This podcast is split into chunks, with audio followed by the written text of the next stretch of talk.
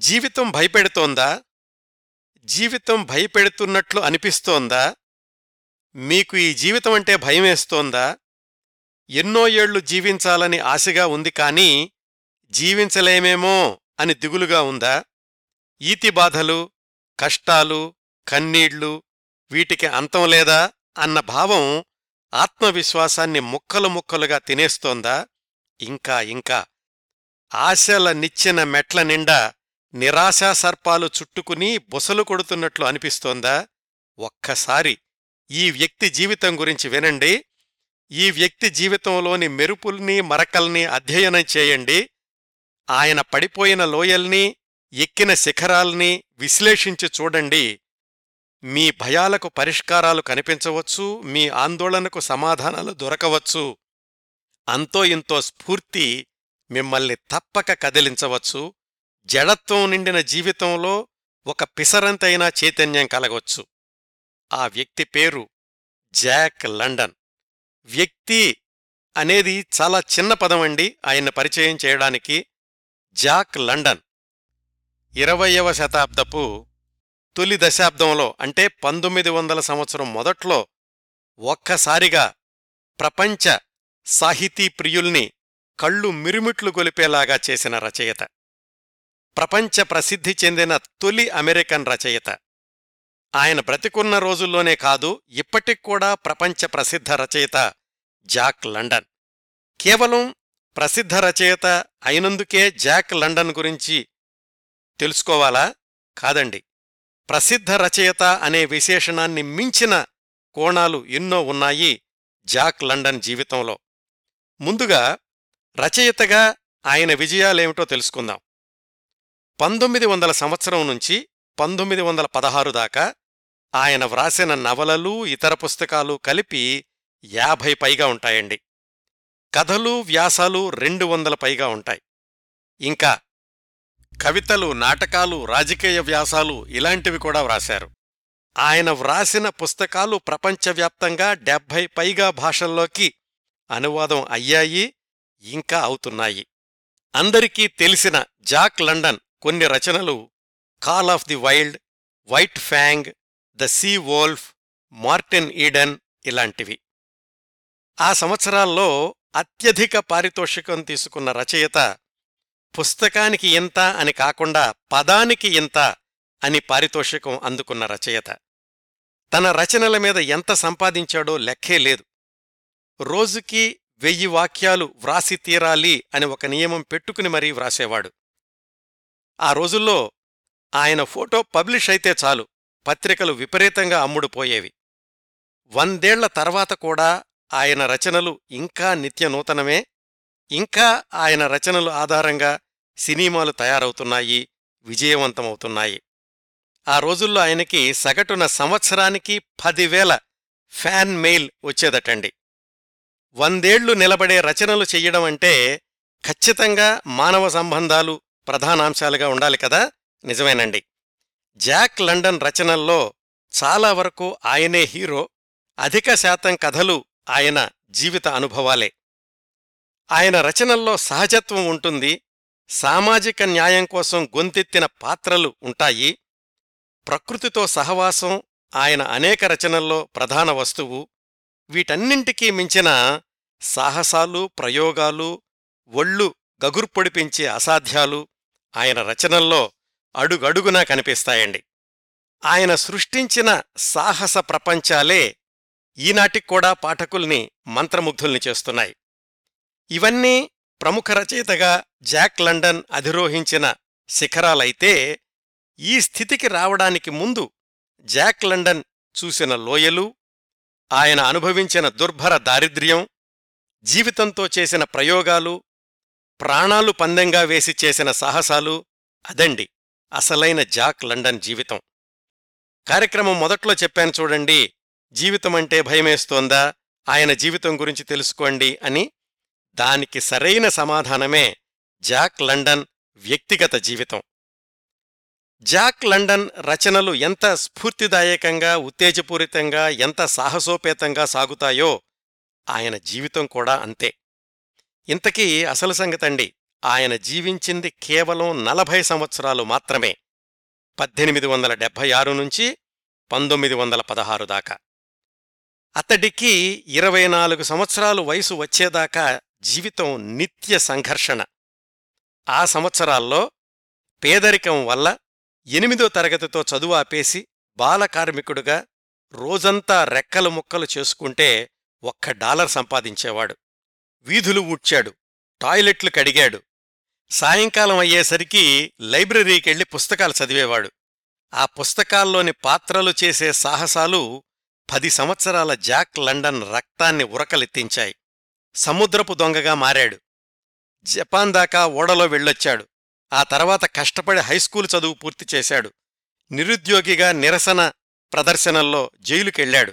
బంగారం కోసమని అలాస్కా పర్వతాల్లోకి వెళ్ళి గడ్డ కట్టించే చలిలో ఆరోగ్యం చెడగొట్టుకున్నాడు.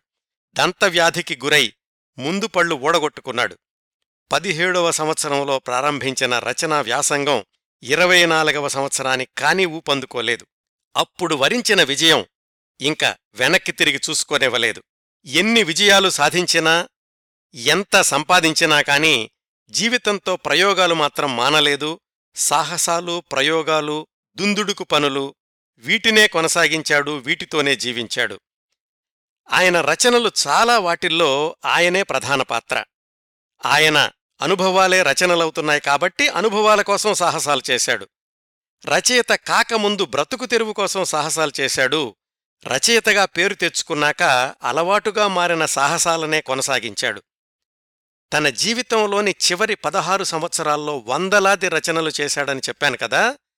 ఆ రచనలన్నీ ఆయనేదో ఆఫీసులో కూర్చుని ఒకరిద్దరు అసిస్టెంట్లను పెట్టుకుని రాసినవి కాదు. అన్ని వందల రచనలు చేసిన సంవత్సరాల్లో కూడా అతడు నిరంతర చలనశీలి నిత్య పథికుడు. ఎప్పుడూ ప్రయాణాలే పర్యాటక యాత్రలే. సముద్రం మీద పడవలో రోడ్ల మీద గుర్రబండిలో రైళ్ళల్లో గుర్రాల మీద ఎప్పుడూ తిరుగుతూనే ఉండేవాడు. అయినా కాని ఎక్కడున్నా ఏం చేస్తున్నా రోజుకి వెయ్యి వాక్యాలు వ్రాయాల్సిందే. రచయితగా తన పేరు నిలబెట్టుకోవాల్సిందే. రోజంతా కష్టపడి డాలరు సంపాదించిన రోజుల్నుంచి వ్రాసిన నాలుగు పదాల వాక్యానికి ఒక డాలర్ డిమాండ్ చేసే రచయితగా ఎదిగాడు.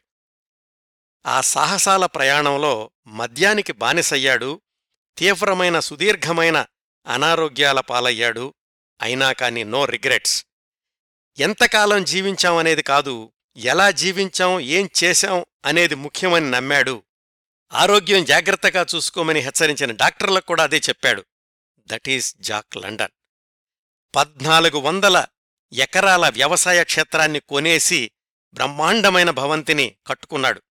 ఆ భవనం శతాబ్దాలు గడిచినా శాశ్వతంగా మిగిలిపోవాలి అని నిర్మించాడు ఆశించాడు శ్రమించాడు. అంతా పూర్తయి దాంట్లోకి వెళదామనుకున్న ముందు రోజే ఆ దివ్యభవనం మొత్తం కాలి బూడిదైపోయింది. ఆయన నిర్మించుకున్న కలల సౌధం కుప్పకూలిపోయింది. ఆ తరువాత మూడేళ్ళకే తన నలభయ్యవ ఏట కన్నుమూశాడు ఆయన కలల సౌధపు శిథిలాల మధ్య ఆయన సమాధి ఇంకా ఉందండి వంద సంవత్సరాల తర్వాత కూడా. ఇదండి జాక్ లండన్ జీవితంలోని రెండు పార్శ్వాల గురించిన ఉపోద్ఘాతం.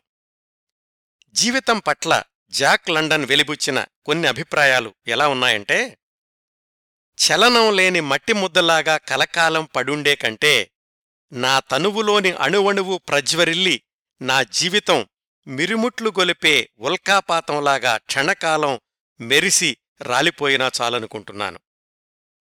నేను కాలిపోయి బూడిదిగా మిగిలినా పర్వాలేదు కాని దుమ్ము ధూళిగా మాత్రం జీవించను. మనిషి జీవించేది కేవలం ఉనికిని చాటుకోవడానికే కాదు దానికొక సార్థకత ఉండాలి. కేవలం జీవించడం కోసం జీవితాన్ని సాగదీయాలనుకోను జీవించిన కాలంలో ఏం చెయ్యగలను అని ఆలోచిస్తానంతే. స్ఫూర్తి అనేది వెదికితే వచ్చేది కాదండి నీలో నుంచి తన్నుకు రావాలి. వంద పాటల్ని అర్థం చేసుకుని విశ్లేషించడం కంటే సొంతంగా ఒక్క పాట పాడాలనుకుంటున్నాను. ఇలా ఉంటాయండి జాక్ లండన్ భావాలు. జాక్ లండన్ గురించి కొంతమంది వ్రాసినటువంటి వ్యాసాలకు పెట్టిన పేర్లు ఎలా ఉన్నాయంటే Jack London is a professional writer gold rusher socialist sailor bohemian swashbuckler political agitator farmer surfer journalist the list goes on. Jack London is a reckless alcoholic adventurer who wrote the call of the wild. Jack London was the highest paid writer in America receiving ten thousand fan letters a year. George Orwell అనే ఆయన రాశాడు Jack London గురించి. He is an adventurer and man of action as few writers have ever been Jack London's life was a helter skelter ride of jeopardy and misadventure Jack London was as wild as his books he was the penniless itinerant who after stints as a sailor a pirate and gold digger became a literary star before the excesses of adventure cut his life short ఇదండి. మిగతా వాళ్ళు Jack London గురించి వివిధ సందర్భాల్లో వ్రాస్తూ వాళ్ళ వ్యాసాలకు పెట్టినటువంటి శీర్షికలు. వీటిని బట్టి అర్థమవుతుంది. జాక్ లండన్ ఎలా జీవించాడు? ఎలాంటి భావాన్ని వదిలివెళ్ళాడు ఎంత శక్తివంతమైన రచనల్ని వదిలివెళ్ళాడు అనేది. జాక్ లండన్ గురించి మొట్టమొదటిసారి వింటున్న శ్రోతలకు ఇంతవరకు నేను చెప్పిన ఉపోద్ఘాతంతో ఒక చిత్రం వచ్చుంటుంది అనుకుంటున్నాను. ఇప్పుడు జాక్ లండన్ జీవన ప్రయాణం గురించి వివరాలు తెలుసుకుందాం. జాక్ లండన్ జీవిత చరిత్రలు ఏమాత్రం అతిశయోక్తి లేకుండా పాతిక ముప్పై వరకు ఉన్నాయండి. వాటిల్లో ఆయన భార్య వ్రాసింది వాళ్ళ అమ్మాయి వ్రాసింది వాళ్ళ మనవరాలు వ్రాసింది కూడా ఉన్నాయి. ఇంకా పరిశోధకులు వ్రాసినటువంటి జీవిత చరిత్రలైతే చాలా ఉన్నాయి. సంక్షిప్త వ్యాసాలైతే వేల కొద్దీ ఉన్నాయి. ఒక అంచనా ప్రకారం జాక్ లండన్ జీవితం గురించి ఆయన రచనల గురించి వచ్చినటువంటి విశ్లేషణలు ఆయన మూల సాహిత్యానికి వంద రెట్లు పైగా ఉంటాయి. పదహారు సంవత్సరాలు రచనలు చేసి వందేళ్ళుగా పాఠకుల్ని ప్రభావితం చేస్తున్న జాక్ లండన్ జీవితంలో ప్రతి సంఘటన ఆసక్తిదాయకమే ప్రతి సంఘటన మనసుల్ని కదిలించేదే. వివరాల్లోకి వెళదాం. జాక్ లండన్ జీవన ప్రయాణం గురించి తెలుసుకోవడానికి నూట యాభై సంవత్సరాలు వెనక్కి అంటే సుమారుగా పద్దెనిమిది వందల డెబ్భై ప్రాంతాల్లోని అమెరికాకి వెళదాం. జాక్ అమ్మగారి పేరు ఫ్లోరా వెల్మ్యాన్. ఆమె స్వస్థలం ఒహాయో రాష్ట్రం. ఆమె తండ్రి గోధుమ వ్యాపారం చేస్తూ ఉండేవాడు. బాగా ఉన్నవాళ్ళే. ఆయనకు ఐదుగురు సంతానంలో చిట్ట చివరమ్మాయి ఫ్లోరా అంటే జాక్ లండన్ వాళ్ళ అమ్మగారు. చిన్నతనంలోనే టైఫాయిడ్ జ్వరం బారిన పడింది ఫ్లోరా. ఆ జబ్బు ఆమె మీద తీవ్రమైన ప్రభావాన్ని చూపించింది. కంటిచూపు దెబ్బతింది జుట్టంతా ఊడిపోయింది పెరుగుదల ఆగిపోయింది. ఈ మార్పులన్నీ ఫ్లోరాని చాలా చిన్నతనం నుంచే ఆత్మన్యూనతాభావానికి లోను చేశాయి. ఆమెకి పాతికేళ్ళ వయసులో తల్లి చనిపోతే తండ్రి రెండో పెళ్ళి చేసుకున్నాడు.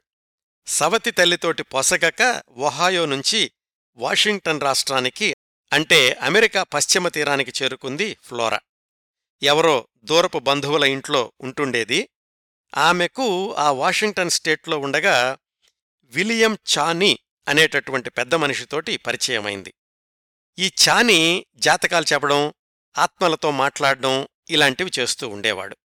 పద్దెనిమిది వందల డెబ్బై మూడు ప్రాంతాల్లో శాన్ ఫ్రాన్సిస్కో నగరం వలస వచ్చేవాళ్ళకి పెద్ద ఆకర్షణగా ఉండేది. ఆ శాన్ ఫ్రాన్సిస్కో చుట్టుపక్కల బంగారం దొరుకుతుంది అని చాలామంది అక్కడికి వెళ్తూ ఉండేవాళ్ళు ఫ్లోరా చానీ ఇద్దరూ కలిసి శాన్ ఫ్రాన్సిస్కో నగరం చేరుకున్నారు పద్దెనిమిది వందల డెబ్బై మూడు ప్రాంతాల్లో. ఇద్దరూ పెళ్ళి చేసుకున్నారా లేదా అనేది ఎవరికీ స్పష్టంగా తెలియదు కానీ కలిసి ఉండేవాళ్ళు రోజులు గడవడానికి ఫ్లోరా వయోలిన్ పాఠాలు చెప్పేది చానీనేమో జాతకాలు చెప్తూ ఉండేవాడు. కొన్నాళ్ళకి ఫ్లోరాకి కూడా జాతకాలు చెప్పడం ఆత్మలతో మాట్లాడడం ఇలాంటివన్నీ నేర్పించాడు చానీ. ఇద్దరూ కలిసి జాతకాలు చెప్పే ఆఫీసు లాంటిదేదో ప్రారంభించారు. అప్పట్నుంచి ఫ్లోరా పూర్తిగా మారిపోయింది. తన పూర్వీకులెవరో తనతో మాట్లాడుతున్నారు అని అంటూ ఉండేది. ఫ్లోరా చానీ వీళ్ళిద్దరూ తమ పరిసరాల్లో జాతకాలు చెప్పేవాళ్ళుగా మంచి పేరు తెచ్చుకున్నారు. కొంతమంది అయితే ఇంట్లో పని మనుషుల్ని నియమించుకోవాలన్నా వీళ్ళ దగ్గరకు వచ్చి మంచి రోజు చూడమని అడుగుతూ ఉండేవాళ్ళు పద్దెనిమిది వందల డెబ్భై ఐదులో ఫ్లోరా గర్భవతి తన ఇరవై ఎనిమిది సంవత్సరాల వయసులో. అయితే చానీ ఫ్లోరాని ఎబార్షన్ చేయించుకోమని బలవంతం చేశాడు. ఫ్లోరా ససేమిరా చేయించుకోను అంది. ఇద్దరి మధ్య గొడవలయ్యాయి. క్షణికావేశంలో ఫ్లోరా తనని తాను తుపాకీతోటి కాల్చుకుంది. అదృష్టవశాత్తు పెద్ద ప్రమాదమేమీ జరగలేదు. గర్భం కోల్పోలేదు. పద్దెనిమిది వందల డెబ్బై ఐదు జూన్ నాలుగవ తేదీ శాన్ ఫ్రాన్సిస్కో క్రానికల్ అనే పేపర్లో ఈ వార్త చాలా వివరంగా వచ్చింది. ఆ విధంగా జాక్ లండన్ పుట్టకముందే చనిపోయే ప్రమాదాన్ని తప్పించుకున్నాడు. అయితే ఆ తర్వాత జీవితాంతం అతన్ని ప్రమాదాలు వెంటాడాయి అతడు ప్రమాదాల్ని వేటాడాడు. వివరాలు కథాక్రమంలో వస్తాయి. అంత ప్రమాదం తప్పాక ఫ్లోరా పద్దెనిమిది వందల డెబ్భై ఆరు జనవరి పన్నెండున పండంటి మగబిడ్డకు జన్మనిచ్చింది. ఆసుపత్రి రికార్డుల్లో చానీనే తన భర్త అని పేర్కొంది. బిడ్డ పేరు కూడా జాన్ గ్రిఫిత్ చానీ అని వ్రాసింది. ఈయనే తర్వాత జాక్ లండన్ అయ్యాడండి. అసలే అంతంత మాత్రం అనారోగ్యంతో ఉండే ఫ్లోరా ఈ ప్రసవంతోటి మరింత అనారోగ్యం బారిన పడింది. పిల్లవాణ్ణి పెంచలేక వెట్ నర్సుకి ఇచ్చింది తాత్కాలికంగా. వెట్ నర్స్ అంటే సొంత తల్లులు బిడ్డకి పాలిచ్చి పెంచలేనప్పుడు తాము పాలిచ్చి పెంచే అద్దె తల్లులన్నమాట. ఆ వెట్ నర్స్ పేరు వర్జీనియా ప్రెంటిస్. ఆమెకు కూడా అప్పుడే ఒక బిడ్డ పుట్టి చనిపోయింది. జాక్ని ఆమె పాలిచ్చి పెంచింది. పిల్లవాడు పుట్టిన కొద్ది నెలలకే చానీ ఫ్లోరాని వదిలేసి వెళ్ళిపోయాడు. ఇంతకీ జాక్ తండ్రి చానీయేనా కాదా అనేది స్పష్టంగా తెలియదు ఎందుకంటే చాలా ఏళ్ళ తర్వాత జాక్కి ఇరవై ఒక్క సంవత్సరాల వయసున్నప్పుడు పాత వార్తాపత్రికలు చదివి తను పుట్టక ముందు తల్లి తుపాకీతో కాల్చుకోవడం గురించి తెలుసుకున్నాడు. ఆ చానీ ఎక్కడున్నాడో వెతికి పట్టుకుందామని అన్వేషించి అతనికి ఉత్తరం రాశాడు. సమాధానంగా ఆ చానీ నువ్వసలు నా కొడుకు కానే కాదు నాకు పిల్లలు పుట్టే యోగ్యత లేదు మీ అమ్మ ఎవరితో తిరిగిందో నాకు తెలీదు అని వ్రాశాడు. తల్లి మాత్రం చానీనే నీ తండ్రి బాధ్యత వదిలించుకోవడానికని అలా అంటున్నాడు అని చెప్పేది కొడుక్కి. వెట్ నర్సు ప్రెంటిస్ దగ్గర ఎనిమిది నెలలు పెరిగాక పద్దెనిమిది వందల డెబ్భై ఆరు చివరిలో మళ్ళీ తల్లి దగ్గరకు చేరుకున్నాడు. ఆ రోజుల్లోనే ఫ్లోరా జాన్ లండన్ అనే ఒక మాజీ సైనికుణ్ణి ద్వితీయ వివాహం చేసుకుంది. ఆ జాన్ లండన్కి ఇద్దరు అమ్మాయిలు భార్య చనిపోయింది. ఈ వెట్ నర్సు ప్రెంటిస్ ఉంది కదా ఆమె ఇంటి పక్కనే ఉండేవాడు. ఆమె ద్వారానే ఫ్లోరాకి పరిచయము వివాహం జరిగాయి. సైన్యంలో ఉండగానే ఈ జాన్ లండన్ ఒక ఊపిరితిత్తి దెబ్బతింది. అందుకని బరువైన పనులేమీ చెయ్యలేకపోతుండేవాడు చిన్న చిన్న వడ్రంగం పనులు ఇలాంటివి చేస్తూ ఉండేవాడంతే. అతడి మొదటి వివాహం పిల్లల పేర్లు ఎలీజా ఐడా. ఈ జాన్ లండను ఈ పిల్లలు ఈ ముగ్గురూ కూడా జాక్ని చాలా చిన్నతనం నుంచి ప్రేమగా చూసుకుంటూ ఉండేవాళ్ళు నిజానికి ఈ సవతి అక్క ఎలిజానే పసివాడుగా ఉన్న జాక్ అవసరాలన్నీ కూడా చూస్తూ ఉండేది. జాక్ తర్వాత వ్రాసుకున్నాడు ఒకచోట నాకు జన్మనిచ్చిన తల్లి నుంచి ప్రేమాభిమానాలు లభించలేదు. నన్ను పాలిచ్చి పెంచిన ప్రెంటిస్ చిన్నతనంలో నన్ను కంటికి రెప్పలా చూసుకున్న సవతి అక్క ఎలిజా వీళ్ళే నాకు నిజమైన తల్లులు అని. జాక్ లండన్కి ఆ పేరు రావడం కూడా ఒక విచిత్రమే. పుట్టినప్పుడు పెట్టిన పేరుకి దీనికి అసలు సంబంధం లేదు. చిన్నప్పుడు అందరూ అతన్ని ముద్దుగా జాక్ అని పిలుస్తుండేవాళ్ళు అదే అసలు పేరైంది. లండన్ అనేది సవతి తండ్రి నుంచి వచ్చింది. ఇదండి జాక్ లండన్ పుట్టుక వెనుకాల కథ. పుట్టిన తొలి రోజుల విశేషాలు. జాక్కి మూడేళ్ళ వయసుండగా అతనికి అతన్ని పెంచుతున్నటువంటి సవతి అక్క ఎలిజాకి తీవ్రమైన గొంతు నొప్పి దగ్గు మొదలయ్యాయి. డాక్టర్లు శాన్ ఫ్రాన్సిస్కో వాతావరణం పిల్లలకు సరిపడడం లేదు ఇక్కడి నుంచి దూరంగా వెళ్ళండి అని సలహా ఇచ్చారు. అప్పుడు జాక్ తల్లిదండ్రులు తమ ముగ్గురు పిల్లల్ని తీసుకుని అక్కడికి పదిహేను మైళ్ళ దూరంలో ఉన్న ఓక్ల్యాండ్ అనే ఊరికి నివాసం మార్చారు. పద్దెనిమిది వందల డెబ్భై తొమ్మిదిలో. జాక్ తల్లి ఫ్లోరా ధనవంతుల కుటుంబం నుంచి వచ్చిందేమో పేదరికాన్ని భరించలేకపోయింది. భర్తను డబ్బు సంపాదించమని పోరు పెడుతూ ఉండేది. ఒక ఐదారు సంవత్సరాల పాటు ఓక్లాండ్ చుట్టుపక్కల పొలాలు కొని పళ్ళ తోటలు ద్రాక్ష తోటలు కూరగాయలు ఇలాంటివన్నీ పెంచాడు జాన్ లండన్. అయితే దేనిలోనూ కలిసి రాలేదు అన్నింట్లోనూ నష్టాలే. అన్ని చోట్లా తిరిగి మళ్ళీ పద్దెనిమిది వందల ఎనభై ఆరుకి ఓక్లాండ్ చేరుకున్నారు. అంతవరకు జాక్ లండన్ చదువు ఒక క్రమపద్ధతిలో సాగలేదు. అంటే పదేళ్ళొచ్చే వరకు ఆ సవతి తండ్రితో కలిసి కూరగాయల తోటల్లోకి వెళ్ళి ఆ పనులే చేస్తూ ఉండేవాడు. సవతి అక్క చెప్పిన పాఠాలే అతడికి తొలి క్లాస్ రూములు. తన పదేళ్ళ వయసులో పద్దెనిమిది వందల ఎనభై ఆరులో ఓక్లాండ్లోని మామూలు స్కూలుకి వెళ్ళడం ప్రారంభించాడు. ఆ రోజుల్లోనే అతడి భవిష్యత్ జీవితాన్ని మలుపు తిప్పేటటువంటి సంఘటన జరిగింది. అదేంటంటే ఓక్లాండ్లోని పబ్లిక్ లైబ్రరీకి వెళ్ళడం ఇంట్లో దుర్భరమైనటువంటి పేదరికం. ఒక పూట తింటేనేమో రెండో పూట తిండి ఉండేది కాదు. అందుకని స్కూల్ పూర్తవగానే లైబ్రరీకి వెళ్ళిపోతూ ఉండేవాడు జాక్. ఆ కుర్రవాడి యొక్క ఆసక్తి చూసి లైబ్రేరియన్ అయినటువంటి ఐనా కూల్ బర్త్ ఆవిడ మంచి మంచి పుస్తకాలు వెతికి ఇస్తూ ఉండేది. నియమ నిబంధనలతో సంబంధం లేకుండా జాక్ ఎన్ని పుస్తకాలు అడిగితే అన్నీ ఇస్తూ ఉండేది ఆ లైబ్రేరియన్. సరిగ్గా ఆ సమయంలో జాక్ చదివినటువంటి సాహస గాథలే అందులోని పాత్రలే అతడి మనసులో గాఢంగా ముద్రించుకుపోయాయి. ఎప్పటికైనా ఆ పాత్రల్లాగా సాహసాలు చెయ్యాలి అనుకుంటూ ఉండేవాడు. పద్దెనిమిది వందల తొంభైకి అంటే అతడికి పద్నాలుగు సంవత్సరాల వయసులో ఎనిమిదవ తరగతి పూర్తి చేశాడు. ఇంకా తల్లిదండ్రులు చదువు చెప్పించలేము అని చేతులెత్తేశారు. పైగా ఇల్లు గడవడానికి పిల్లలు పెద్దలు అందరూ సంపాదించక తప్పనటువంటి పరిస్థితి.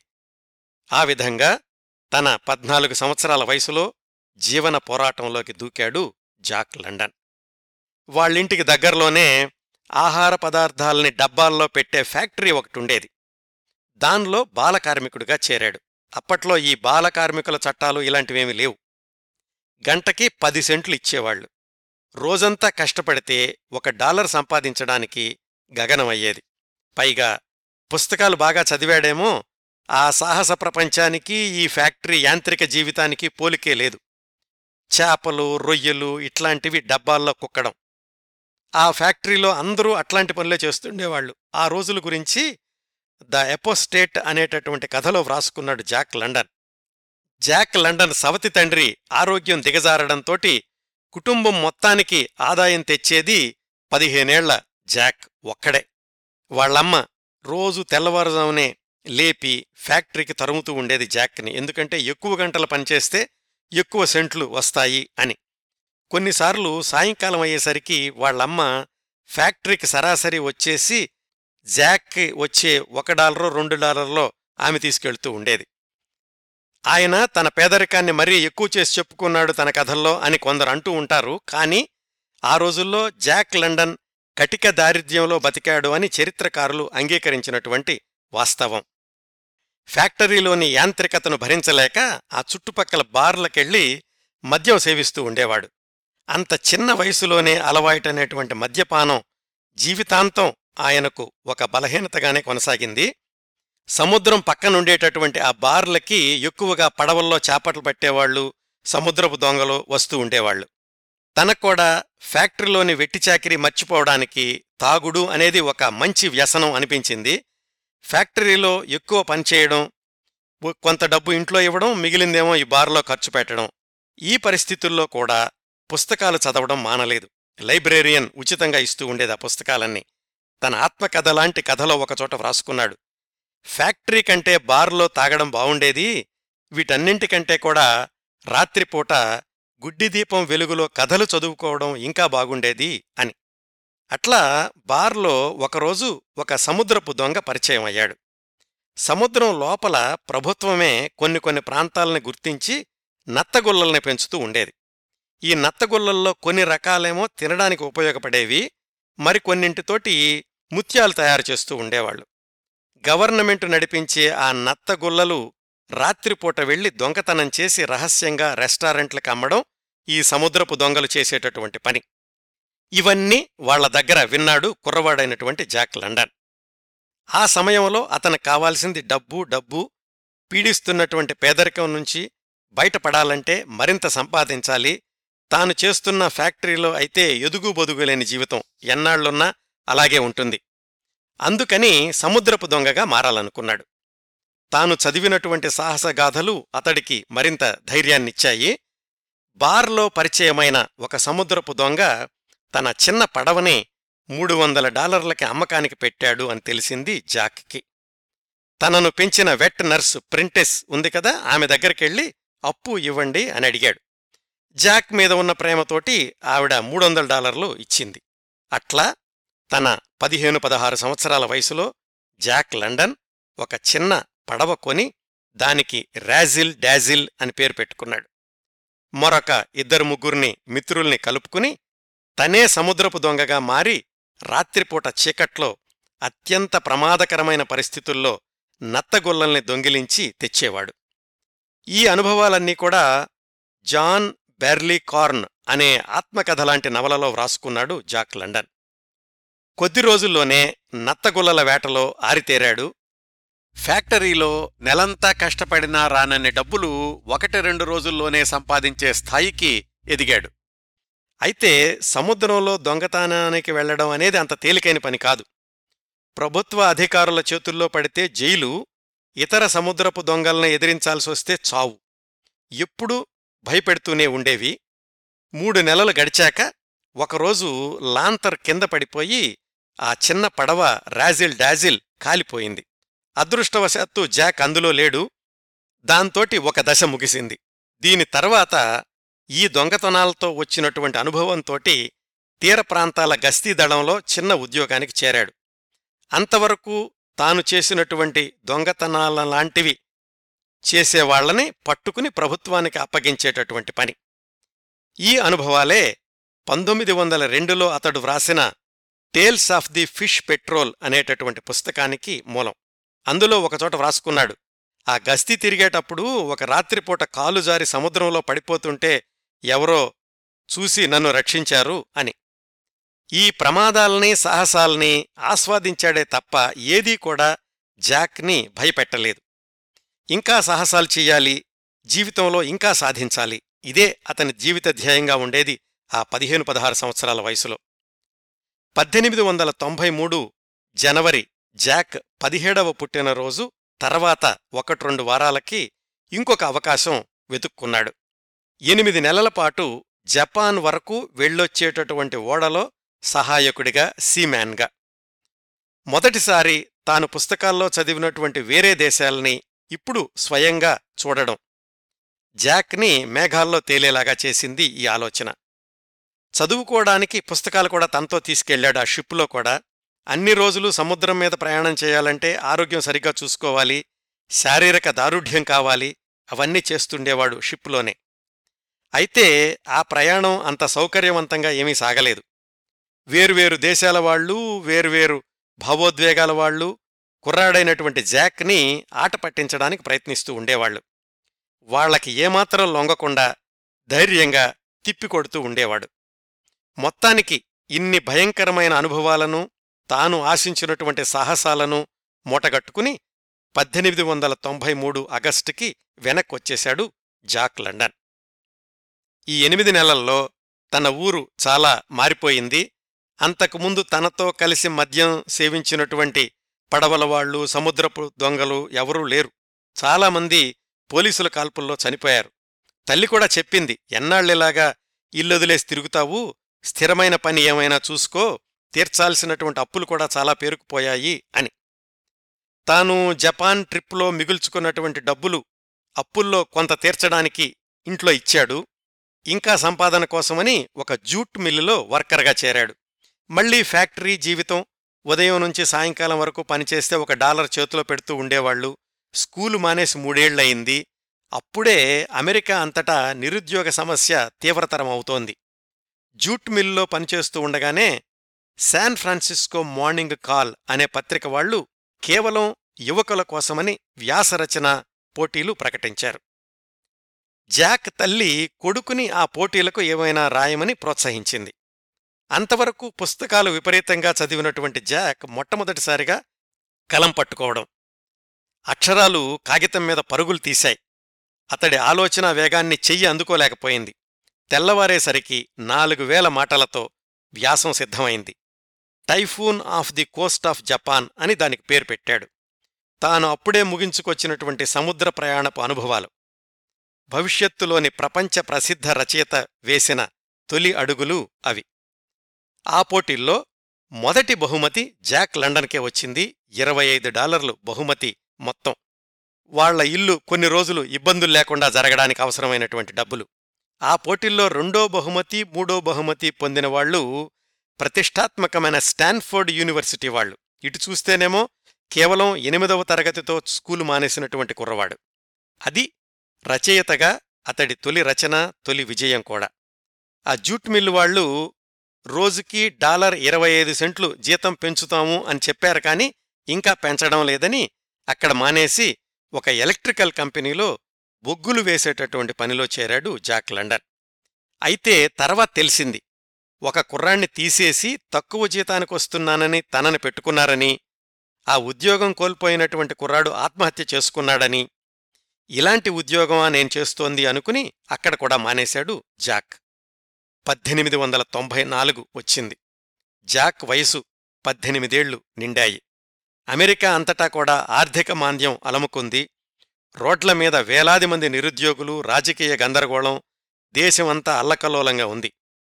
నిరుద్యోగులందర్నీ ఒక సైన్యంలాగా తయారుచేసి దేశం నలుమూలల నుంచి దేశ రాజధానికి ఊరేగింపుగా వెళ్ళాలి అనేటటువంటి ఉద్యమాలు మొదలయ్యాయి. జాక్ లండన్ వాళ్ళతో కలిసి అమెరికాలో ఒక మూల నుంచి ఇంకో మూలకి ప్రయాణం ప్రారంభించాడు. చేతిలో చిల్లిగవ్వలేదు ఆ ఉద్యమ నాయకులు మీకేం పర్వాలేదు అన్నీ మేం చూసుకుంటాంలే అన్నారు. కాని వాళ్ళు మధ్యలో వదిలేశారు. దేశదెమ్మరిలాగా వాళ్ళనే వెళ్ళనే లిఫ్ట్ అడుగుతూ తిండి కోసం అడుక్కుంటూ ఉద్యమాల్ని వదిలేసేసి తన మానాన తను న్యూయార్క్కి చేరుకున్నాడు. అక్కడ్నుంచి నయాగరా ఫాల్స్ దగ్గరకెళ్ళి అనుమతి లేని చోట ప్రవేశించి జైలుకెళ్ళాడు. నెల రోజులు జైల్లో భయంకరమైనటువంటి అనుభవాలు చవిచూశాడు విడుదలయ్యాక మళ్ళీ అన్ని కష్టాలు పడి ఇంటికి చేరుకున్నాడు. ఈ అనుభవాలన్నిటినీ ఆ తర్వాత పదేళ్ళకి ది రోడ్ అనే పేరుతోటి పుస్తకంగా ప్రచురించాడు. పంతొమ్మిదేళ్ళ వయసు వచ్చేసరికి జీవితంతో బోలెడన్ని ప్రయోగాలు చేశాడు ఇంకెన్నో సాహసాలు చేశాడు. ఇంట్లో ఆర్థిక పరిస్థితులు మాత్రం బాగుపడలేదు.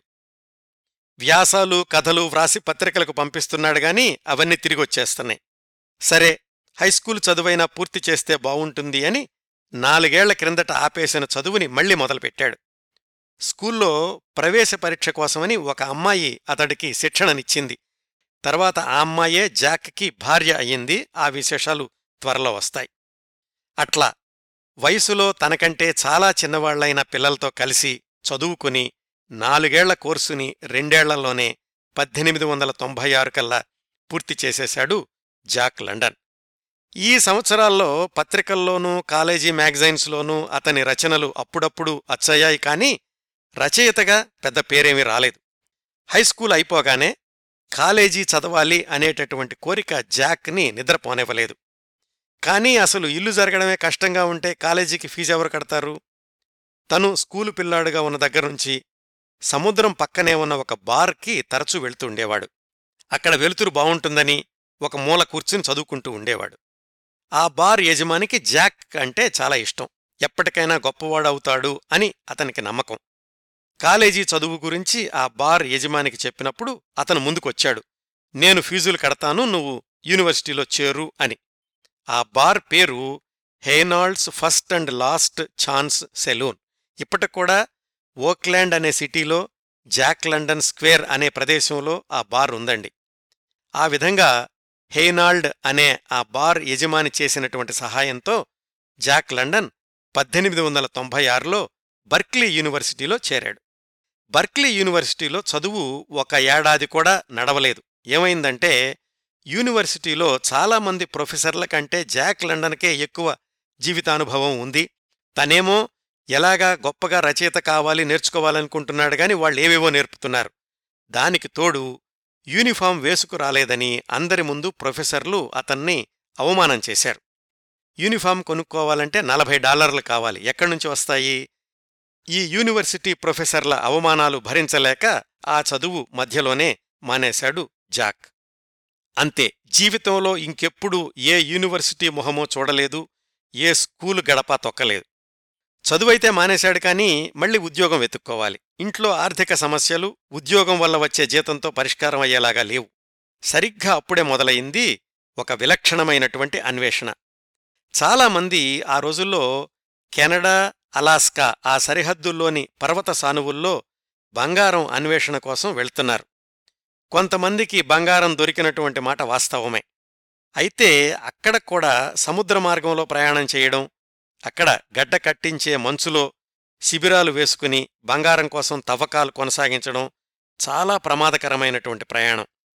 అయినా కాని తమ ఆర్థిక ఇబ్బందులు తొలగాలి అంటే ఇలాంటి బంగారం ఏదో సంపాదించాల్సిందే అనుకుని తన సవతి సోదరి భర్తతో కలిసి అలాస్కాకి అతి భయంకరమైన ప్రయాణాన్ని ప్రారంభించాడు జాక్ లండన్. పద్దెనిమిది వందల తొంభై ఏడు జులైలో తన ఇరవై ఒక్క సంవత్సరాల వయసులో. అప్పటికే ఎన్నో సాహసాలు చేశాడు. దానికి తోడు ఇది కూడా ఒకట్లే అనుకున్నాడు. అయితే ప్రతికూల వాతావరణ పరిస్థితుల్ని తట్టుకోలేక తనతో పాటుగా బయలుదేరినటువంటి బావగారు మధ్యలోనే వెనక్కి తిరిగాడు. జాక్ లండన్ మాత్రం మొండిగా ముందుకెళ్ళాడు. అందరూ బంగారం వెతుకుతున్నటువంటి క్లోండైక్ అనే ప్రాంతంలో శిబిరం వేసుకుని బంగారం కోసం తవ్వకాలు మొదలుపెట్టాడు. అయితే అక్కడ వాతావరణంలో ఇమడలేక సరైన తిండి లేక ఆరోగ్యం దెబ్బతింది జాక్కి. మొహమంతా మచ్చలొచ్చేశాయి. కండరాలన్నీ తెగిపోయేటంత నొప్పులు. దానికి తోడు దంతవ్యాధి మొదలై ముందు పళ్ళు నాలుగు ఊడిపోయాయి. బంగారం ఏదో కాస్త దొరికింది కాని చెప్పుకోదగ్గ మొత్తమేం కాదు. ఇంకా ప్రాణాంతక పరిస్థితులొచ్చేసరికి వెనక్కొచ్చేశాడు జాక్. తిరుగు ప్రయాణంలో కూడా ప్రాణాలతో చెలగాటమే. ఈ బంగారపు అన్వేషణ తనకెదురైనటువంటి అనుభవాలు వీటన్నింటినీ కూడా టు బిల్డ్ ఏ ఫైర్ అనేటటువంటి కథలో వ్రాశాడు జాక్. అలాగే అక్కడ ఆ బంగారం వెతికేటటువంటి శిబిరాల్లో ఉన్నప్పుడు పక్కన ఉన్న శిబిరంలో అతనికి ఒక కుక్క ఉండేది. ఆ కుక్కను ప్రధాన పాత్రగా చేసుకుని తర్వాత ది కాల్ ఆఫ్ వైల్డ్ అనేటటువంటి నవల వ్రాశాడు జాక్ లండన్. ఇట్లా ఆ బంగారపు అన్వేషణ నుంచి తిరిగొచ్చాక సోషలిస్టు పార్టీ కార్యకలాపాల్లో కొన్ని రోజులు పాల్గొన్నాడు. కానీ పేదరికపు కోరల నుంచి తప్పించుకోవాలంటే తన మేధస్సుని ఆలోచనల్ని పెట్టుబడిగా పెట్టాలనుకున్నాడు. దానికి తాను చెయ్యగలిగింది రచనలు చెయ్యడం ఉద్ధృతంగా అందర్నీ ఆకర్షించేలాగా. అప్పటికి ఒకటి అర రచనలు ప్రచురితమయ్యాయే కాని ఆదాయమేమీ లేదు. ఆ రోజుల్లో తన రచనల్ని ప్రచురించడానికి పడిన కష్టాలన్నిటినీ మార్టిన్ ఈడెన్ అనే నవలలో వర్ణించాడు జాక్ లండన్. కాలేజీ వదిలాక అతనికి పారితోషికం తెచ్చిపెట్టినటువంటి ఒకే రచన to the man on trial అనేటటువంటి కథ. దానికి కూడా అతనికొచ్చింది కేవలం ఐదు డాలర్లు. ఎలా ముందుకెళ్ళాలా అని ఊగిసలాడుతున్నప్పుడు జాక్ లండన్లో గొప్ప రచయిత ఉన్నాడు అని గుర్తించి అతడు వ్రాసినటువంటి ఏ థౌజండ్ డెత్స్ అనే కథను ప్రచురించి నలభై డాలర్లు పారితోషికం ఇచ్చినటువంటి పత్రిక పేరు ది బ్లాక్ క్యాట్. రచనల వల్ల డబ్బులొస్తాయో లేదోననే అనుమానంతోటి పోస్టాఫీసులో ఉద్యోగం కోసమని పరీక్ష రాసి పాసయ్యాడు కూడా. అదే రోజుల్లో మరొక మూడు కథలు పబ్లిష్ అయ్యి డబ్బులొచ్చాయి. ఇంకా చావో రేవో రచనలతోనే తేల్చుకుందామనుకున్నాడు వ్రాయడం వ్రాయడం వ్రాయడం అదొక్కటే పనిగా పెట్టుకున్నాడు. విపరీతమైన వేగంతో వ్రాస్తుండేవాడు. అప్పటికే అతడి మెదడు నిండా ఎన్నో అనుభవాలు ఎన్నో పాత్రలు. రచనల్ని పోస్టులో వేయడానికి డబ్బుల్లేక తనకున్న పాత సైకిల్ని కూడా అమ్మేశాడు. ఇన్ని సుదీర్ఘమైన అనుభవాల తర్వాత ప్రపంచానికి అసలైన జాక్ లండన్ పరిచయం అయ్యింది పంతొమ్మిది వందల సంవత్సరంలో. అక్కడ్నుంచి అతడు మరణించే పంతొమ్మిది వందల పదహారు దాకా అతడే కాల్పనిక రచనా సామ్రాజ్యానికి చక్రవర్తి. ఎన్నెన్నో విజయాలు అతడి ముంగిట్లో వచ్చి వాలాయి. పద్దెనిమిది వందల తొంభై తొమ్మిది నవంబర్లో an odyssey of the north అనేటటువంటి పెద్ద కథని అట్లాంటిక్ మంత్లీ అనే పత్రికకి పంపించాడు. సరే మిగతా పత్రికల్లాగా వాళ్ళు కూడా తిప్పి పంపిస్తారులే అనుకున్నాడు. పెద్దగా ఆశలేమీ పెట్టుకోలేదు. అయితే జాక్ అంచనాలను వమ్ము చేస్తూ ఆ అట్లాంటిక్ మంత్లీ వాళ్ళు జాక్ రాసిన కథను ప్రచురణకు అంగీకరిస్తున్నట్లు కాకపోతే కొంచెం కుదించి వ్రాసి పంపమని అడిగారు. పారితోషికం నూట ఇరవై డాలర్లు అని చెప్పారు. జాక్ లండన్ ఆశ్చర్యానికి అవధుల్లేవు ఒక్క కథకి నూట ఇరవై డాలర్లా. నిజమేనా? తనని తాను నమ్మలేకపోయాడు. నిజంగా తన రచనలకు అంత శక్తి ఉందని అతనికే తెలీదు. పంతొమ్మిది వందల సంవత్సరం జనవరి సంచికలో యాన్ ఒడిస్సీ ఆఫ్ నార్త్ కథ పబ్లిష్ అయ్యింది. న్యూయార్క్ చుట్టుపక్కల ఉన్న పబ్లిషర్లందర్నీ కూడా ఆకర్షించింది ఆ కథ. ఎవరు ఈ వెస్ట్రన్ రచయిత అని అందరూ జాక్ లండన్ని సంప్రదించడం మొదలుపెట్టారు. వెంటనే పంతొమ్మిది వందల సంవత్సరం ఏప్రిల్లో the son of the wolf అనే కథా సంకలనం విడుదలయ్యింది. సమీక్షకులు జాక్ లండన్ని ఆకాశానికెత్తేశారు. ఇవీ కథలంటే జీవితాన్ని కళ్ళ ముందు నిలబెట్టేటటువంటి కథలు ఇలా ఉండాలి అని సమీక్షకులు జాక్ లండన్ని ప్రశంసిస్తూ వ్రాశారు. జాక్ లండన్ శకం మొదలయిందలాగా వ్యక్తిగత జీవితంలో కూడా పంతొమ్మిది వందల సంవత్సరం జాక్ లండన్ జీవితంలో పెద్ద మైలురాయి. సన్ ఆఫ్ ది వోల్ఫ్ పుస్తకం విడుదలైన రోజునే బెస్సీ మ్యాడన్ అనే అమ్మాయిని వివాహం చేసుకున్నాడు జాక్ లండన్. వాళ్ళ పరిచయం వెనకాల ఆసక్తికరమైనటువంటి కథ ఉంది. ఈ బెస్సీ అనే అమ్మాయి రంగస్థల నటి కావాలి అనుకుంది కాని ఇంట్లో వాళ్ళు వద్దు అనేసరికి వాళ్ళకెదురు చెప్పలేక లెక్కల మాస్టార్గా స్థిరపడిపోయింది. జాక్కి బెస్సీకి గత కొద్ది సంవత్సరాలుగా పరిచయం ఉంది. నిజానికి ఈ బెస్సీ అనే అమ్మాయి జాక్ లండన్ మిత్రుడికి స్నేహితురాలు. ఆ మిత్రుడు బెస్సీ వాళ్ళిద్దరూ వివాహం చేసుకుందాం అనుకున్నారు కూడా. కాని ఆ మిత్రుడు మిలిటరీలో పనిచేస్తూ యుద్ధంలో చనిపోవడంతోటి బెస్సీ ఒంటరిగా మిగిలిపోయింది. అప్పట్నుంచి జాక్ బెస్సీని ఓదారిస్తూ ఉండేవాడు. బెస్సీ కూడా జాక్ కథలు చదివి సలహాలిస్తూ ఉండేది. అట్లా గత పరిచయంతో ఇద్దరూ వివాహం చేసుకున్నారు. పెళ్ళయ్యాక జాక్ ఆదాయం పెరగడంతోటి కుటుంబాన్ని విశాలమైన ఇంట్లోకి మార్చాడు. తల్లి సవతి అక్కయ్యలతో కలిసి భార్య బెస్సీ జాక్ రచనల్ని సరిదిద్దడం ఇలాంటి పనుల్లో సహాయపడుతూ ఉండేది. కాని జాక్ బెస్సీని నిజంగా ప్రేమించలేదు అని ముందే చెప్పాడు. నిన్ను పెళ్ళి చేసుకోవాలనుకున్న మా ఫ్రెండ్ చనిపోయాడు అన్న జాలితోనే నిన్ను చేసుకున్నాను అని కూడా చెప్పాడట. అప్పటికే జాక్కి ఒక రష్యన్ యువతితోటి సన్నిహిత పరిచయం ఉంది. ఆమె కూడా చిన్నపాటి రచయిత్రి. ఇద్దరూ కలిసి రచనలు చేద్దాము అని ఆమె కూడా జాక్ ఇంటికి నివాసం మార్చింది. వాళ్ళిద్దరి మధ్య చనువు సహజంగానే బెస్సీకి నచ్చలేదు. ఈ సంక్లిష్ట సమీకరణం ఇలా కొనసాగుతూ ఉండగా జాక్ బెస్సీలకు పంతొమ్మిది వందల ఒకటిలో ఒక పాప పుట్టింది. రచయితగా జాక్ లండన్ ఖ్యాతి సంవత్సరం సంవత్సరానికి అనూహ్యంగా పెరిగిపోతోంది. పంతొమ్మిది వందల రెండులో జాక్ లండన్ ఆ రష్యన్ యువతితోటి కలిసి రాసినటువంటి ఒక పుస్తకం కూడా పబ్లిష్ అయ్యింది. కొంతమంది పత్రికల వాళ్ళు జాక్ని తమ పత్రికలో ఎడిటోరియల్ బోర్డులో చేరమని అడిగారు. అప్పటికే ఎదురులేని విజయాల్ని చవిచూస్తున్నటువంటి జాక్ లండన్ నేను ఉద్యోగం చేసే రోజులు పోయాయి ఇప్పుడు నేను సర్వస్వతంత్రుణ్ణి అని చెప్పేశాడు. కొంతమంది పబ్లిషర్లు ముందుగానే అడ్వాన్సులు ఇచ్చేశారు. మీరు ఏది వ్రాస్తే అది పబ్లిష్ చేసుకుంటాం అని చెప్పారు.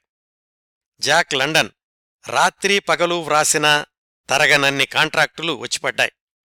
వేగంగానే వ్రాసేవాడు కానీ జీవితంలో తన ఆనందాల్ని మాత్రం వదులుకునేవాడు కాదు. పంతొమ్మిది వందల రెండులోనే జులై నెలలో ఆఫ్రికాలో బోయర్ యుద్ధం ముగిసింది. యుద్ధానంతరం ఆఫ్రికాలో పరిస్థితుల గురించి రిపోర్టు వ్రాయడానికని సాహసవంతులైన రచయితల కోసం అమెరికన్ ప్రెస్ అసోసియేషన్ వాళ్ళు వెతుకుతూ ఉంటే జాక్ లండన్ కనిపించాడు వాళ్ళకి ఇంతకంటే సాహసవంతుడు ఎక్కడుంటాడు అని జాక్ లండన్ని ఆఫ్రికా వెళ్తావా? అని అడిగారు. అప్పటికీ బెస్సీకి జాక్కి మధ్య అపార్థాలు మొదలయ్యాయి. సరే కొంతకాలం దూరంగా ఉంటే బావుంటుంది అనుకుని ఆఫ్రికా వెళ్ళడానికి అంగీకరించాడు జాక్ లండన్.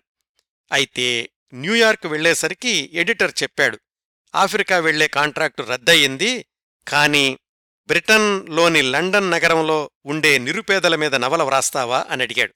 జాక్ ఒప్పుకున్నాడు. నాలుగు నెలల పాటు లండన్లో ఉండి అక్కడి పేదల జీవితాలను దగ్గరగా పరిశీలించి the people of the abyss అనే నవల వ్రాశాడు. ఆ కాంట్రాక్టు నుంచి తిరిగొచ్చేసరికి రెండో కూతురు జన్మించింది. పిల్లలిద్దరూ అంటే ప్రాణం ఇస్తున్నాడు. కాని భార్యాభర్తల మధ్య అగాధం మాత్రం పెరుగుతూ వచ్చింది. పంతొమ్మిది వందల మూడులో విడుదలైన the call of the wild Jack లండన్ని అందనంత ఎత్తులకు తీసుకెళ్ళింది. ఇప్పటిక్కూడా జాక్ లండన్ అనగానే వెంటనే గుర్తొచ్చే నవల కాల్ ఆఫ్ ది వైల్డ్. ప్రపంచంలోని అనేక భాషల్లోకి అనువాదమైంది బక్ అనేటటువంటి ఒక కుక్క ఆ నవలలో ప్రధాన పాత్ర. తెలుగులో కూడా కొడవటికంటి కుటుంబరావు గారు పంతొమ్మిది వందల యాభై తొమ్మిదిలోనే ఈ కాల్ ఆఫ్ ది వైల్డ్ని అనువాదం చేశారు. పంతొమ్మిది వందల మూడులోనే భార్యతోటి పొసగక ఇల్లు ఖాళీ చేసేసి వేరే చోటికి మారాడు జాక్. అది చాలా సంక్షోభ సమయం తల్లితో కూడా పొసగలేదు. కొత్త రచనలకి ఐడియాలు కావాలి. సరిగ్గా అదే సమయంలో రష్యా జపాన్ల మధ్య యుద్ధం మొదలవుతోంది. ఆ వార్తలు వ్రాయడానికి జపాన్ వెళ్ళడానికని ఐదారుగురు పత్రికల వాళ్ళు జాక్ లండన్ని సంప్రదించారు. ఏ పత్రిక వాళ్ళు ఎక్కువ డబ్బులిస్తే వాళ్ళ తరఫున వెళ్తాను అన్నాడు జాక్. చివరికి శాన్ ఫ్రాన్సిస్కో ఎగ్జామినర్ అనే పత్రిక వాళ్ళు తరఫున జపాన్కి బయలుదేరాడు పంతొమ్మిది వందల నాలుగు మొదట్లో. వెళ్ళేటప్పుడే ఓడలో విపరీతమైన అనారోగ్యానికి గురయ్యాడు ఎడమకాలు వాచిపోయింది అట్లాగే జపాన్లో అడుగుపెట్టాడు మరికొంతమంది రిపోర్టర్లతో కలిసి. అయితే జపాన్ వాళ్ళు అమెరికన్ రిపోర్టర్లని అనుమతించలేము అన్నారు. అక్కడ్నుంచి ఒక చిన్న బోటు అద్దెకు తీసుకుని కొరియా వెళ్ళాడు సముద్రంలో సాహసాలు అలవాటే కదా జాక్కి? కొరియాలో దిగేసరికి అనుమానంతోటి పోలీసులు అరెస్టు చేశారు. అమెరికన్ రిపోర్టర్ని అని రుజువు చేసుకుని విడుదలయ్యాడు. ఇన్ని సాహసాలు ప్రమాదాల తర్వాత కొరియా నుంచి రష్యా జపాన్ యుద్ధం గురించి వార్తలు పంపిస్తూ ఉండేవాడు జాక్ లండన్. ప్రమాదాల అంచున అక్కడ ఐదారు నెలలుండి అమెరికాకి తిరిగొచ్చేసరికి షాకింగ్ వార్త. భార్య బెస్సీ విడాకుల కోసమని కోర్టుకెళ్ళింది. పంతొమ్మిది వందల నాలుగులోనే భార్యాభర్తలు విడిపోయారు. తర్వాత జాక్ లండన్ జీవించి ఉండగా వాళ్ళిద్దరూ మళ్ళీ కలుసుకోలేదు. కూతుళ్ళను మాత్రం ప్రాణం కంటే ఎక్కువగా ప్రేమించాడు జీవితాంతం వాళ్ళని అప్పుడప్పుడు కలుసుకుంటూ ఉండేవాడు. వ్యక్తిగత జీవితంలో ఎన్ని సమస్యలున్నప్పటికీ నవలలు కథలు వ్యాసాలు వ్రాస్తూనే ఉన్నాడు డబ్బులొస్తూనే ఉన్నాయి ఖర్చవుతూనే ఉన్నాయి. పంతొమ్మిది వందల ఐదులో అమెరికాలోని ఇతర నగరాల నుంచి సాహిత్య ఉపన్యాసాల కోసమని జాక్ లండన్ని వివిధ సంస్థల వాళ్ళు సంప్రదించారు. వారానికి అరవై డాలర్లు ఖర్చులన్నీ పెట్టుకుని సంపాదన అలా వచ్చిపడుతూ ఉండేది.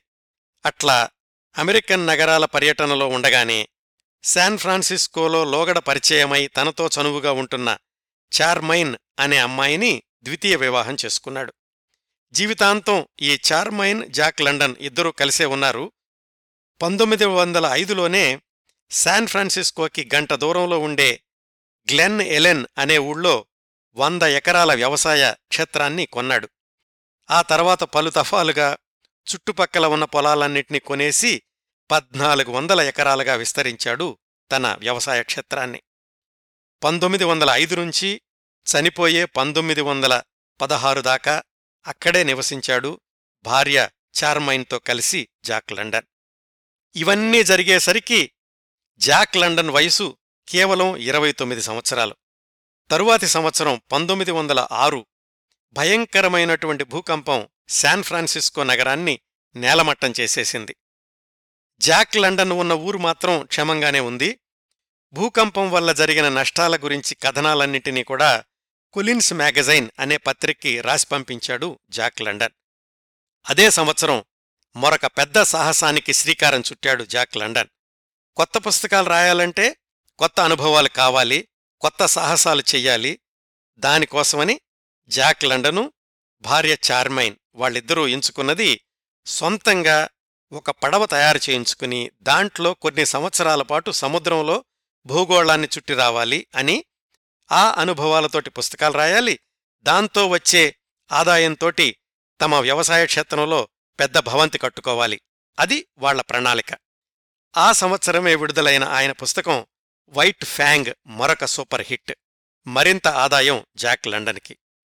ఆ డబ్బులతో సొంత పడవకి ఆర్డర్ ఇచ్చాడు.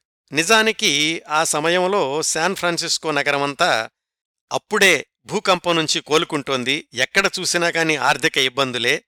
ఆ పరిస్థితుల్లో కూడా జాక్ తన పడవ కోసమని ముప్పై వేల డాలర్లు ఖర్చు పెట్టగలిగాడు. కేవలం యాభై అడుగుల పొడవున్నటువంటి పడవ. ఆ కాలానికి తగినట్లుగా అన్ని అధునాతన సౌకర్యాలను ఏర్పాట్లు చేసుకున్నాడు. వాటితో పాటు షాట్ గన్సు రైఫిల్సు రివాల్వర్సు వీటిని కూడా పడవలో పెట్టుకున్నాడు. ఆ పడవకి స్నార్క్ అని పేరు పెట్టుకున్నాడు.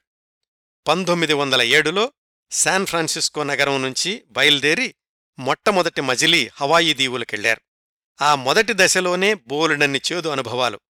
కొంత దూరం వెళ్ళాక ఇంధనం ట్యాంక్కి చిల్లుబడింది దాన్ని బాగుచేసుకుని ముందుకెళ్తుంటే సముద్రం తుఫాను. వీటికి తోడుగా జాక్ని వెంటాడుతున్నటువంటి అనారోగ్య సమస్యలు. ఒకవైపుకు వెళ్ళబోయి ఇంకోవైపుకెళ్ళేసరికి నరరూపరాక్షసుల ద్వీపం.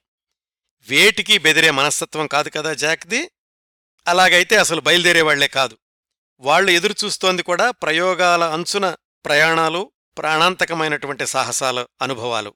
అట్లా ఆ చిన్న పడవలోనే సముద్ర ప్రయాణం చేస్తూ హవాయి తహితి బోరాబోరా ఫిజీ ఇన్ని చోట్ల ఆగుతూ సాగుతూ ఆస్ట్రేలియాలోని సిడ్నీ చేరుకునేసరికి అనారోగ్యం తీవ్రస్థాయికి చేరుకుంది.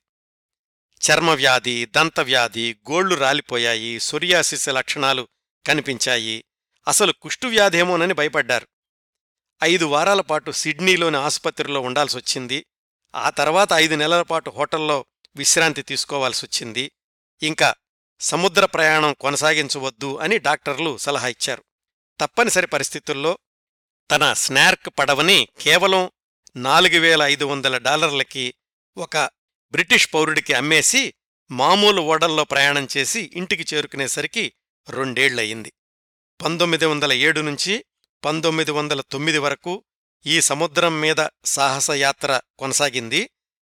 అమూల్యమైనటువంటి అనుభవాల్ని పోగు చేసుకున్నాడు జాక్ లండన్ భార్య చార్మైన్తో కలిసి. మరికొన్ని సంవత్సరాలకు సరిపడా రచనలకు ముడి సరుకు దొరికింది. ఆ రెండేళ్ళు ప్రయాణంలో ఉండగానే బిఫోర్ యాడమ్ ఐరన్ హీల్ అనే రెండు నవలలు పబ్లిష్ అయ్యాయి. ఈ ప్రయాణం ముగించుకుని అమెరికా రాగానే ఆయన పబ్లిష్ చేసినటువంటి నవల మార్టిన్ ఈడెన్. ఇది ఒక విధంగా పూర్తిగా ఆయన ఆత్మకథ అనుకోవచ్చు. ఈ ప్రమాదకరమైనటువంటి పడవ ప్రయాణం నేపథ్యంలో జాక్ లండన్ రాసిన పుస్తకం the cruise of the snark అనేది. తిరిగొచ్చాక కొంచెం ఆరోగ్యం కుదురుకున్నాక మళ్ళీ ఆయన రచనా వ్యాసంగం వేగం పుంజుకుంది. సంవత్సరానికి రెండు మూడు నవలలు పది పదిహేను కథలు. జాక్ లండన్ క్రేజ్ ఏమాత్రం తగ్గలేదు. పంతొమ్మిది వందల పదిలో వాళ్ళకి ఒక పాప పుట్టింది కాని దురదృష్టవశాత్తు నెల రోజులు మాత్రమే జీవించింది ఆ పసిపాప. తన మొదటి భార్యకు జన్మించినటువంటి ఇద్దరు ఆడపిల్లలు మాత్రం తరచూ తండ్రిని కలుసుకుంటూ ఉండేవాళ్ళు పంతొమ్మిది వందల పదకొండు ప్రాంతాల్లో తన కలల సౌధం నిర్మాణానికి పునాది వేశాడు జాక్ లండన్. పద్నాలుగు వందల ఎకరాల వ్యవసాయ క్షేత్రంలో తనకిష్టమైన వోల్ఫ్ జంతువు పేరు మీదుగా ఆ ఇంటికి వోల్ఫ్ హౌస్ అని పేరు పెట్టుకున్నాడు. పదిహేను వందల చదరపడుగుల నివాస స్థలం ఇరవై ఆరు గదులు తొమ్మిది ఫైర్ ప్లేసెస్ పెద్ద లైబ్రరీ గది ఇంకా ఆ కాలానికి లభ్యమైన అన్ని ఆధునిక సౌకర్యాలు. తను కట్టుకుంటున్న ఇంటి గురించి జాక్ లండన్ ఒకచోట వ్రాసుకున్నాడు. నా కలల సీమలో స్వప్న సౌధం నిర్మించుకుంటున్నాను. ఇది శతాబ్దాలకు నిలబడిపోవాలి అని. రెండేళ్ళు పైగా ఆ వోల్ఫ్ హౌస్ నిర్మాణం జరిగింది. అంతా పూర్తయ్యి ఇంకా రేపు సామాన్లతో ఇంట్లోకి వెళ్ళాల్సినటువంటి రోజు. పంతొమ్మిది వందల పదమూడు ఆగస్టు పన్నెండు. పనివాళ్ళు తమ పనులు ముగించుకుని అంతా ఇళ్ళకు వెళ్ళిపోయారు. అర్ధరాత్రి అకస్మాత్తుగా ఆకాశం మండింది. అగ్నికెలలు ఆకాశాన్ని తాకాయి. ఏమైందో ఏమో తెలీదు. వోల్ఫ్ హౌస్ మంటల్లో మాడిపోయింది. కేవలం రాతిగోడలు తప్ప సమస్తం బూడిదైపోయింది. లోపల ఏం జరిగింది? ఎందుకు అగ్ని ప్రమాదం జరిగింది? అనే విషయం గురించి దశాబ్దాల పాటు అన్వేషణ కొనసాగింది. చివరికి పంతొమ్మిది వందల తొంభై ఐదులో ఈ ప్రమాదం జరిగినటువంటి ఎనభై సంవత్సరాలకి ఒక నిర్ణయానికొచ్చారు. బహుశా ఆ రాత్రి పనివాళ్ళు నూనె దీపం వదిలేసి వెళ్ళుంటారని అది పడిపోయి గోడలు అంటుకుని అదే పెద్ద ప్రమాదానికి దారితీసింది అని.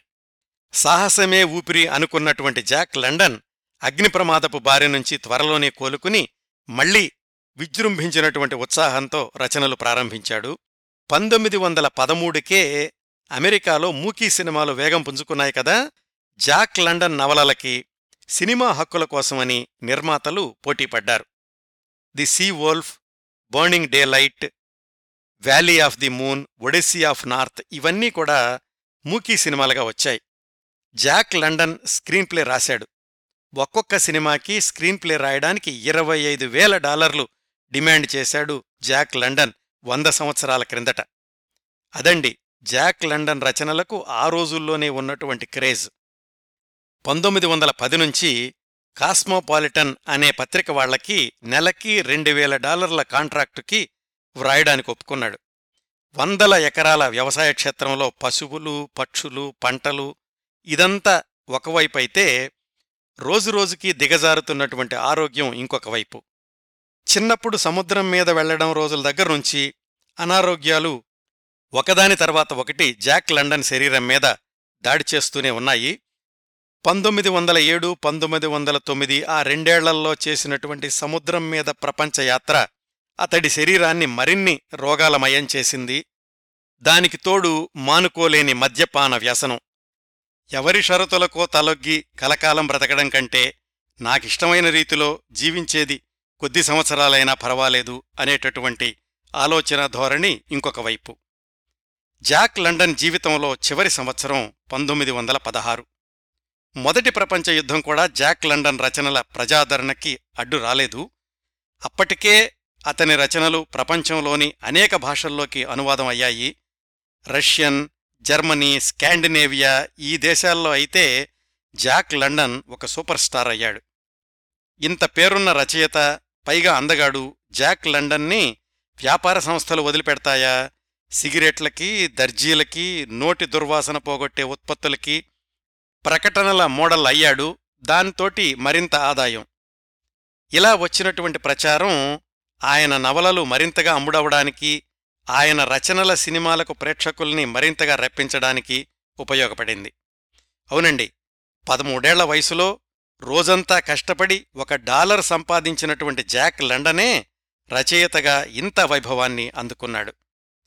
పంతొమ్మిది వందల పదహారు మార్చి పదహారు అర్ధరాత్రి నిద్రలో నుంచి హఠాత్తుగా లేచాడు. మూత్ర విసర్జనలో విపరీతమైన నొప్పి. అప్పటికే డాక్టర్లు జాక్ లండన్కి కిడ్నీ సమస్య ఉంది అని నిర్ధారించి మందులు వాడుతున్నారు.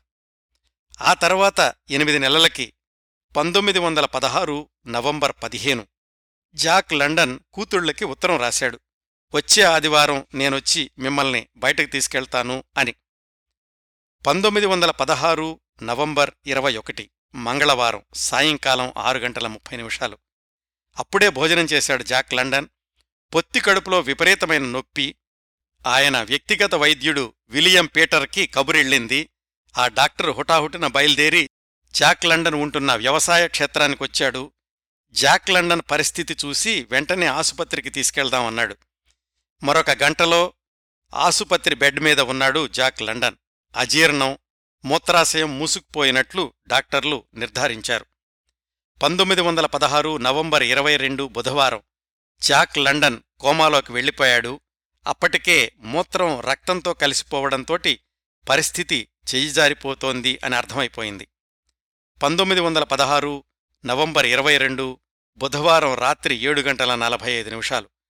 సాహసం నా పథం ప్రయోగమే నా జీవితం అన్నట్లుగా జీవించిన జీవించినట్లే రచనలు సాగించిన ప్రపంచ సాహితీ ప్రియుల్ని పదహారు సంవత్సరాల పాటు ఉర్రూతలొగించిన జాక్ లండన్ నలభై సంవత్సరాల పది నెలల వయసులో శాశ్వతంగా ఈ లోకం నుంచి నిష్క్రమించాడు. కూతుళ్ళను బయటకు తీసుకెళ్తాను అని ఇచ్చినటువంటి మాట నెరవేర్చకుండానే వెళ్ళిపోయాడు. ఆయన మరణం గురించి ఆ తర్వాత అనేక కథనాలు ప్రచారంలోకొచ్చాయి. మత్తుమందు ఎక్కువ మోతాదులో తీసుకోవడం వల్ల మరణించాడని కావాలని ఆత్మహత్య చేసుకున్నాడని వాళ్ళు చెప్పారని వీళ్ళు చెప్పారని దశాబ్దాల పాటు వివిధ వ్యక్తులు వివిధ రకాలుగా వ్రాశారు. దానికి తోడు ఇర్వింగ్ స్టోన్ అనే రచయిత పంతొమ్మిది వందల ముప్పై ఎనిమిదిలో వ్రాసిన సెయిలర్ ఆన్ హార్స్ బ్యాక్ అనే పుస్తకం జాక్ లండన్ జీవిత చరిత్రే అని ప్రకటించడం దానిలో జాక్ లండన్ ఆత్మహత్య చేసుకున్నాడు అని వ్రాయడం మరింత గందరగోళానికి దారితీసింది. అయితే ఆ తర్వాత జాక్ లండన్ భార్య కూతురు వ్రాసినటువంటి పుస్తకాల్లో జాక్ లండన్ది సహజ మరణమే అని దానికి కారణం యురేమియా అనే వ్యాధి కారణం అని డాక్టర్లు ఇచ్చినటువంటి ధ్రువపత్రాన్ని కూడా ఉదహరించారు. జాక్ లండన్ చరిత్రలో భాగం కాలేదు తానే ఒక చరిత్ర సృష్టించాడు. ర్యాగ్స్ టు రిచెస్ స్టోరీ చాలామంది అంటారు రచయిత దేని గురించైనా వ్రాయాలంటే ఆయా పరిసరాల్ని ప్రదేశాల్ని చూసి ఉండాల్సిన అవసరం లేదు. ఆయా అనుభవాలు రచయిత సొంతం కావాల్సిన అవసరం లేదు. రచయిత కాల్పనిక ప్రపంచానికి రారాజు అని. అయితే రచయితగా జాక్ లండన్ దీనికి పూర్తి విరుద్ధంగా జీవించాడు. అలాగే రచనలు సాగించాడు. సాహసయాత్రల గురించి రచనలు చెయ్యాలి అంటే సాహసయాత్రలు చేసి తీరాల్సిందే అని తీర్మానం చేసుకుని ఆరోగ్యాన్ని కూడా లక్ష్యపెట్టకుండా సాహసయాత్రలు చేశాడు అంత సాహిత్యాన్ని సృష్టించాడు. జాక్ లండన్ జీవితం మొత్తాన్ని ఒక పాటలో కుదించి చెప్పండి అంటే మహర్షి చిత్రంలో సిరివెన్నెల వ్రాసిన సాహసం నా పదం పాట వినండి. ఆ పాటలోని ప్రతి పదం ప్రతి పంక్తి జాక్ లండన్ జీవితానికి అచ్చుగుద్దినట్లుగా సరిపోతుంది. ఆయువాగిపోదు నూరేళ్ళతో అన్నట్లుగా జాక్ లండన్ శకం ఆయన నిష్క్రమణతో ఆగిపోలేదండి. ఆయన చనిపోయిన పంతొమ్మిది వందల పదహారులో ద ఎకార్న్ ప్లాంటర్ అనే నవల పబ్లిష్ అయ్యింది. పంతొమ్మిది వందల ఇరవై రెండు వరకు ఆయన ప్రతికుండగా వ్రాసినటువంటి పుస్తకాలు వ్యాసాలు కథలు పబ్లిష్ అవుతూనే ఉన్నాయి. ఆయన మధ్యలో వదిలేసినటువంటి కొన్ని నవలల్ని ఇతర రచయితలు పూర్తి చేసి ప్రచురించారు. భార్య జార్మియన్ జాక్ మరణించిన నలభై సంవత్సరాలకి పంతొమ్మిది వందల యాభై ఐదులో చనిపోయింది. చాలా దశాబ్దాల తర్వాత జాక్ లండన్ వారసుల దగ్గర్నుంచి ఆయన వ్యవసాయ క్షేత్రంలోని కొంత భాగాన్ని అమెరికన్ ప్రభుత్వం కొని ఆ ప్రదేశాన్ని జాక్ లండన్ స్మారక ప్రదేశంగా పర్యాటక స్థలంగా తీర్చిదిద్దారు. అక్కడే ప్రమాదంలో కాలిపోగా మిగిలినటువంటి వోల్ఫ్ హౌస్ మొండిగోడలు కూడా అట్లాగే ఉన్నాయి. ఇవండి నూట పాతిక సంవత్సరాల క్రిందట అద్భుత రచయిత జాక్ లండన్ గురించి ఈ గంట సమయంలో నేను చెప్పగలిగినన్ని విశేషాలు. నేను చెప్పింది చాలా తక్కువండి. ఆయన భార్య ఆయన కూతురు వ్రాసినటువంటి జీవిత చరిత్రలు తప్పనిసరిగా చదవండి. Just amazing writer Jack London. ఈ కార్యక్రమాన్ని ఇంతటితో ముగిస్తున్నానండి. ఈ కార్యక్రమాలను ఆదరించి అభిమానిస్తున్న శ్రోతలందరకు హృదయపూర్వకంగా కృతజ్ఞతలు తెలియచేస్తున్నాను. మళ్ళీ వారం మరొక మంచి కార్యక్రమంతో కలుసుకుందాం. అంతవరకు నవ్వుతూ ఉండండి. మీ నవ్వులు పది మందికి పంచండి. ప్రస్తుతానికి మీ దగ్గర సెలవు తీసుకుంటోంది సదా మీ ఆదరాభిమానాలను కోరుకునే మీ కిరణ్ ప్రభ.